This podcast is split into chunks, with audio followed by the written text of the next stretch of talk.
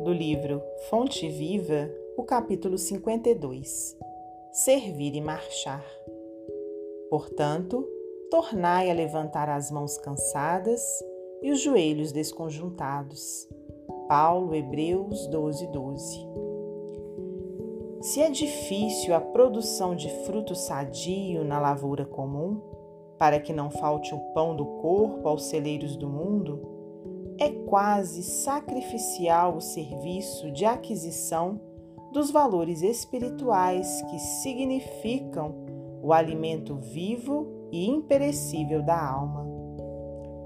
Planta-se a semente da boa vontade, mas obstáculos mil lhe prejudicam a germinação e o crescimento.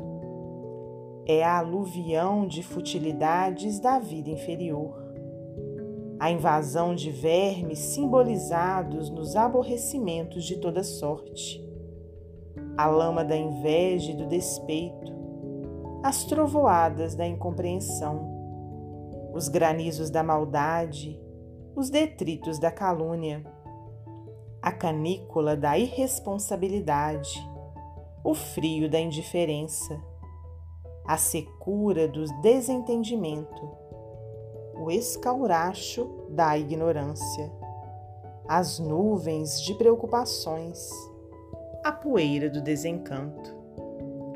Todas as forças imponderáveis da experiência humana como que se conjugam contra aquele que deseja avançar no roteiro do bem.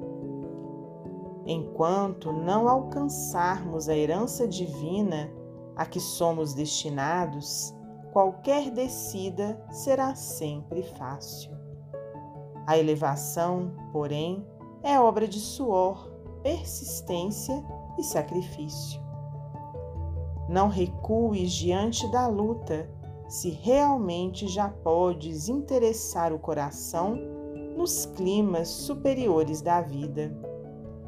Não obstante, defrontado por toda espécie de dificuldades, segue para a frente, oferecendo ao serviço da perfeição quanto possuas de nobre, belo e útil. Recorda o conselho de Paulo e não te mobilizes.